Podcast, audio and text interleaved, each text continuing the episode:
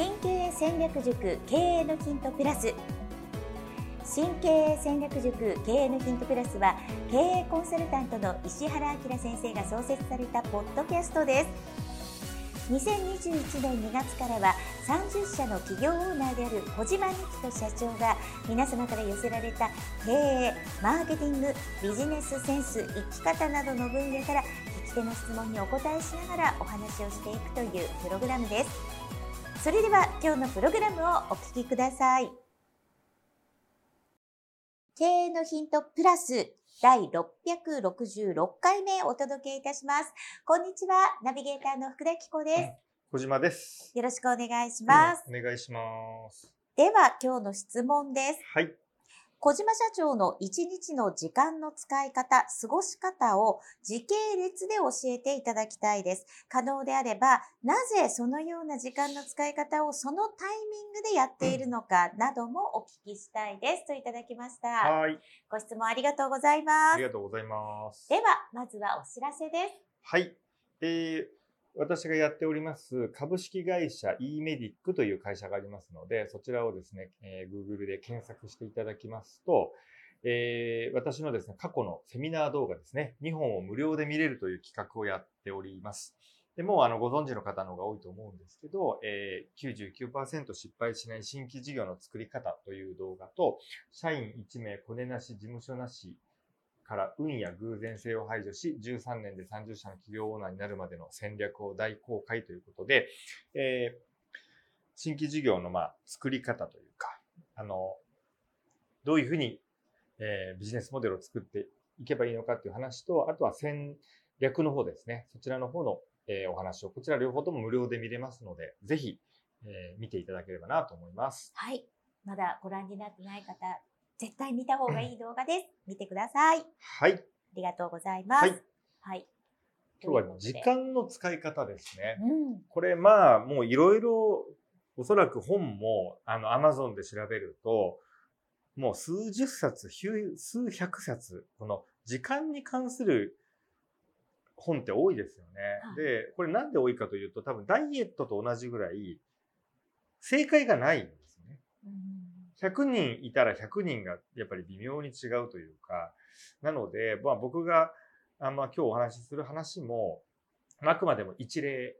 です。ですけど、これ、えっ、とですね、あの、このタイムマネジメントに関しては、えーこれはもうポッドキャストですけど、まあ、神経戦略塾というのをやっておりまして、まあ、そこに、まあ、あの入会されている方はですね、これ2021年のえー12月ですね。一今、あのもう2023年の今1月にキコさんと収録してますね。もう1年以上経ってしまいましたけど、はい。その時の定例セミナー第2部というところでですね、実は時間管理については、まあ、お話をかなり詳細にしておりまして、うん。まあ、その内容のちょっと、まあ、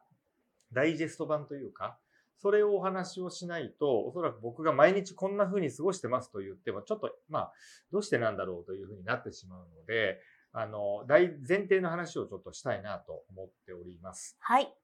えっ、と、そ、そこの内容を聞いたことがある方は、まあ、ちょっと復習。ただ、確実に1年以上経ってますんで、忘れてます。そうですいう方も。はい。はい。なので、まあ、復習なような、もう一度学ぶという意味でも聞いていただければなと思っております。はい。で、まあ、僕が考えるこの時間管理の、まあ、に関してのポイントなんですけど、あの、僕も時間管理に関してはいろいろな本をですね、過去にやっぱり読んだことがあるんですね。で、いろんな人がいろんなことを言ってるんですけど、そのテクニックで時間を節約するとか、なんか、ライフハックみたいなのありますよね。うんそういうのをやったりとか、スピードを上げるとか、 to do リストを極めるとかっていうことをやっても、まあ、基本的には、まあ、あまり意味がないんじゃないのかなっていう気がしてるんです。うん。で、あの、どこまで行ってもそれって時間をやっぱり消費してるだけで、あの、ぜひイメージしていただきたいのが、時間を、あの、投資することで不労所得的に時間を得ていくっていうイメージをね、時間管理に持ってほしいんですね。どういうことかというと、より少ない時間でより大きな成果とか結果を上げるには、どうしたらいいのかっていうのをやっぱり考えるべきだと思ってるんです。はい。で、時間っていうのは、まあ消費するものではなく投資するものだと。うんうん、なので、まずはこの仕組み作りに時間を費やすことがまあ大事ですよというのを僕、その自分がやってる勉強会でも言ってまして、少ない労力とか時間で、まあより多くの成果、結果を手に入れることができる方法を時間をかけて徹底的に考えるっていう、ちょっとその哲学的な話になってますけど、あの、なので、よくでツールとかいろいろ聞かれるんですよ。僕、マインドマップがいいですよって言ってるんで、その、えっ、と、例えば、時間管理に関しては Google カレンダーがいいですかとか、サイボーズがいいですかとか、いろいろ聞かれるんですけど、まあ正直、そんなのはもう手帳だろうが、何でもよくて、大切なのは、何をどんな目的でやろうとしてるのかっていう方が大事で、まあ極端な話、マインドマップじゃなくても手帳でも、まあ何でもいいというか、はい。なんで大事なのはそこじゃなくと思ってるんですね。で、あの、時間の先ほど、その、時間を投資するっていう考え方をしてくださいという話をしたと思うんですけど、で僕どういうふうに考えているかというと、まあ、今までに費やしてきた時間を短縮して、さらに質を高めることで今まで以上のまあ成果を目指す仕組みを作るということなんですけど、これどういうイメージかというと、例えば、まあ、事務作業をやってるとするじゃないですか。仮にですよ。わかり、これがすごいわかりやすいので、じゃ入力作業をやってますと。はい。ブラインドタッチができない。で、毎日1時間なんか入力作業をやっています。で、ブラインドタッチの練習をすると1日1時間かける7日で7時間かかる。その時間、7時間は仕事が減るんです。でも、ブラインドタッチができるようになると、タイピングスピードが2倍から3倍以上になるので、じゃあ例えば、今まで60分の作業が30分で仮にできるようになったとするじゃないですか。いそうすると、1日8時間タイプ何か入力してる人だったら、毎日4時間空いた時間が作れるっていう、そういうイメージなんですよ。うんなので、で、4時間でまた、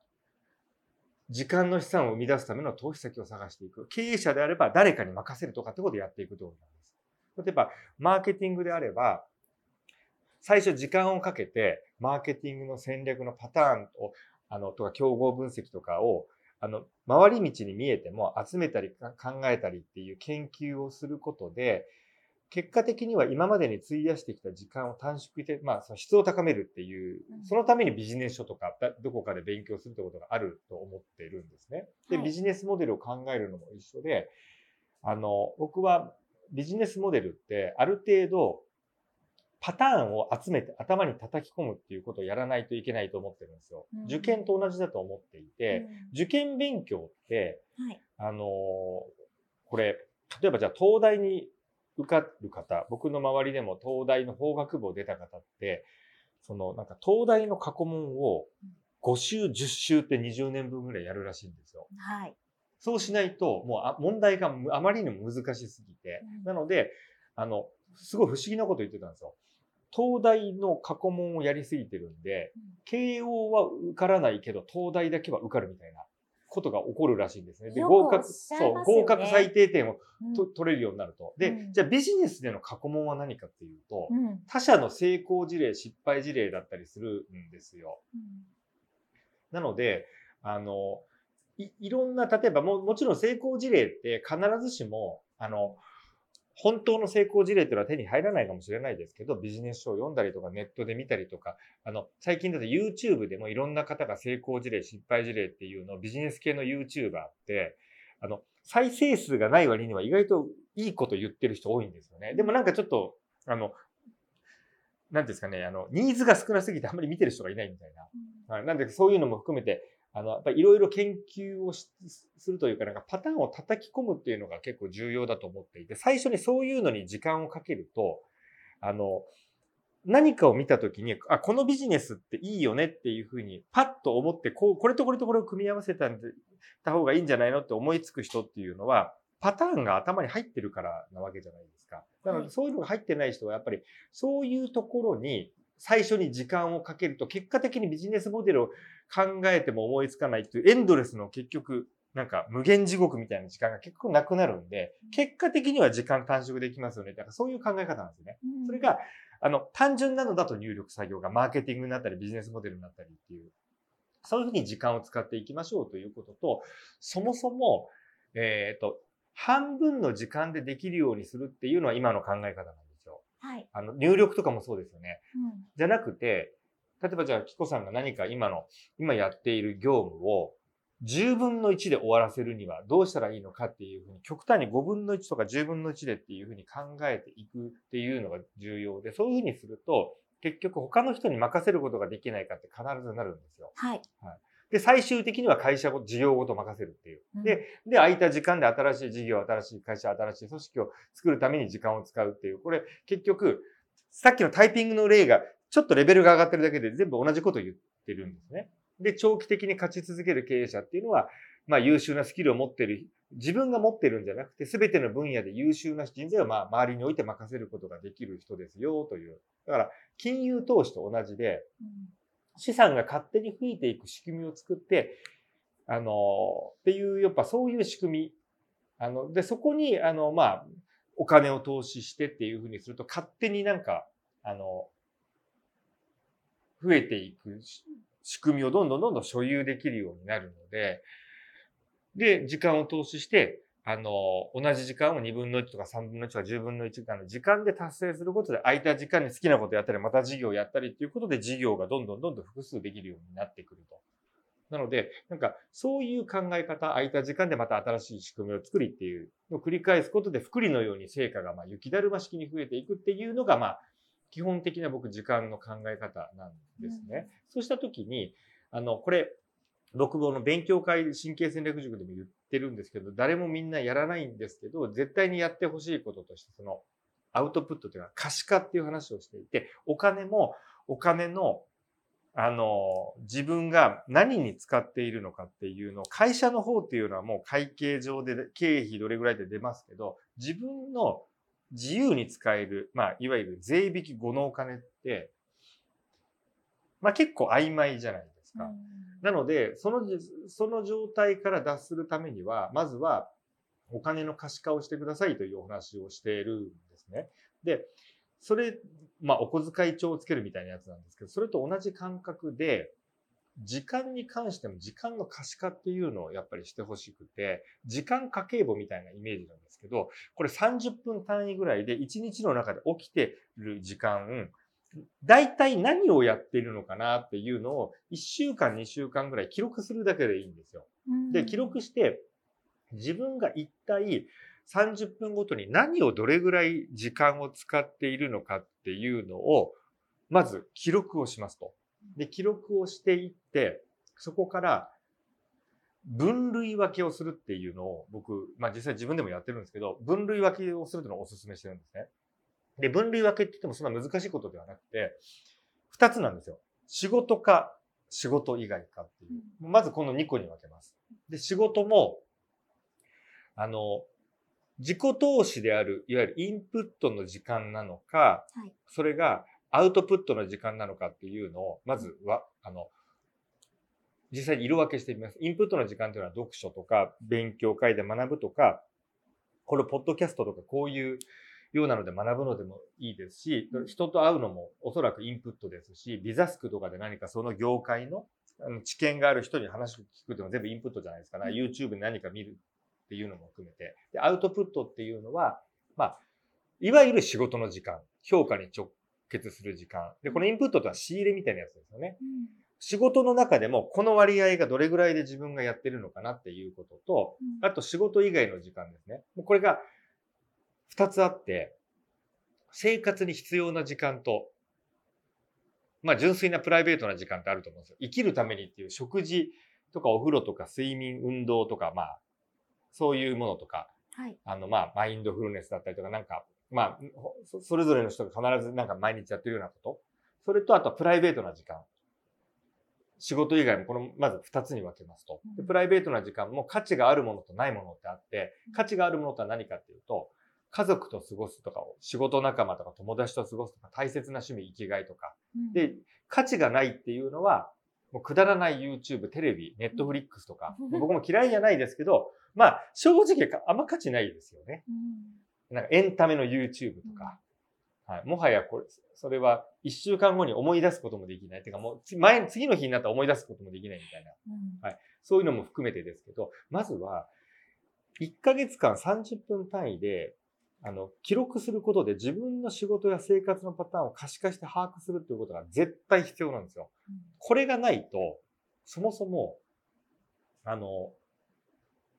何にもできないというか、あの、お医者さんが例えば何か考えるときに、何の数値もなかったら、まあもちろん問診で聞けるのかもしれないですけど、やっぱりちょっと厳しいですよね。うん、はい。それと一緒で、あの、まずこれをやる、やるっていうのをぜひやってほしいんですよ。はい。はい。そうすると、あの、自分が思ってる、想像してる配分と現実が絶対違うんです、これ。うん、特にあと仕事も、インプットとアウトプットって仕入れの時間と、あの、成果に直結するような時間っていうのがどれ、とか、実際の業務みたいな、実務みたいなそれがどれぐらいの割合なのかっていうのが人によってはインプットが全然ない人とか、勉強ばっかしてるけど評価に結びつくようなこと何にもやってない頭でっかちみたいになってる場合もありますので、で、そうなると、で何をチェックしあのしてほしいかというと、まず仕事であればそのインプットの時間とアウトプットの時アウトプットの時間で、あの、成果につながっているかどうかっていうことと、あと、あの、成果につなげたいし必要なのに成果になかなかまだつながってないこととか、あと、やらなくてもいいこと。これ、自分じゃなくても良くないを、まあ、結果的にどんどんどんどん取っていくっていうのを最初に話した話になるんですけど、はい、あとは、1ヶ月に読んでる本とかも数値化できることは全部数値化していくっていうことと、成果と関係ないことに使っている無駄な時間をどれだけ発見できるかっていう、これあの、お金の可視化の時に僕これ埋蔵金って話をしてるんですよ。あの経営者で30万から50万ぐらい、まあ使えるぐらいの余力がある人だと、下手すると5万10万ぐらい無駄遣いしてるんですよね。それで年間120万ぐらいで、それを投資に回すだけで、まあ、あの、結果的には資産が作れちゃうみたいな。うん、なんで、それと同じ考え方で、あの、無駄な、無駄っていうのはあれです。あの、自分がやらなくてもいいっていうのも含めてなんですよ。経営者の場合は。はい。はい、それを見つけるということと、あとはこの仕事、まあ、以外で、えっ、ー、と、必要なこと、睡眠とか運動とか、こういうものにちゃんと時間を使っているかということですよね。で、ただ意外とこれ大事なのがですね、あの、僕も陥りましたし、僕の周りでもこのね、効率化ってやろうとするとですね、うん、あの、プライベートな時間が無駄になってくるんですよ。はい、例えば、友達とか仲間とバカ騒ぎする時間って、効率化って考えたらこれ全く効率化されない時間じゃないですか。まあ、ある意味何も生まない。はい。そう。なんですけど、でも、この、プライベートに関しては、効率化とか投資っていう概念を捨てないといけないんですよ。はい、非効率にしないといけなくて、はい、で、これが効率化の罠っていう話で、はい、効率化とか生産性を追求しすぎる経営者が家庭が崩壊するっていうのは、結局、そうですよね。はい、で、家にいるより仕事してた方が、あの、軌道に乗っちゃったらお金、売り上げ増えるじゃないですか。そうですね。そうなると、あれこれ奥さんと2時間3時間ご飯食べる時間どっかで、この時間に会議したら、でもそうなっちゃいますよね、最後。だから、だいたい売り上げ上がると家庭って反比例しておかしくなっていく方多いじゃないですか。うん、そうすると多分こういうことなんですよね。うんはい、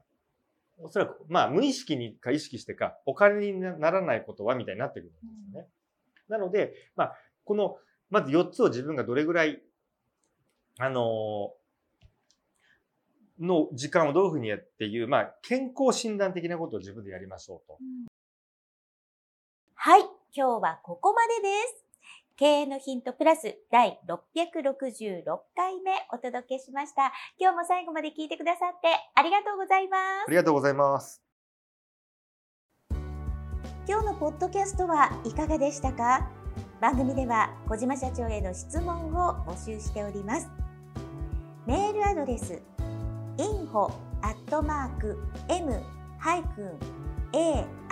aim.jp 宛てに質問内容を記載の上件名を経営のヒントプラスの質問と明記してお送りくださいメールアドレスはポッドキャストの概要欄にも記載しておりますのでそちらもご確認くださいそれではまたお耳にかかりましょう。ごきげんよう。さようなら。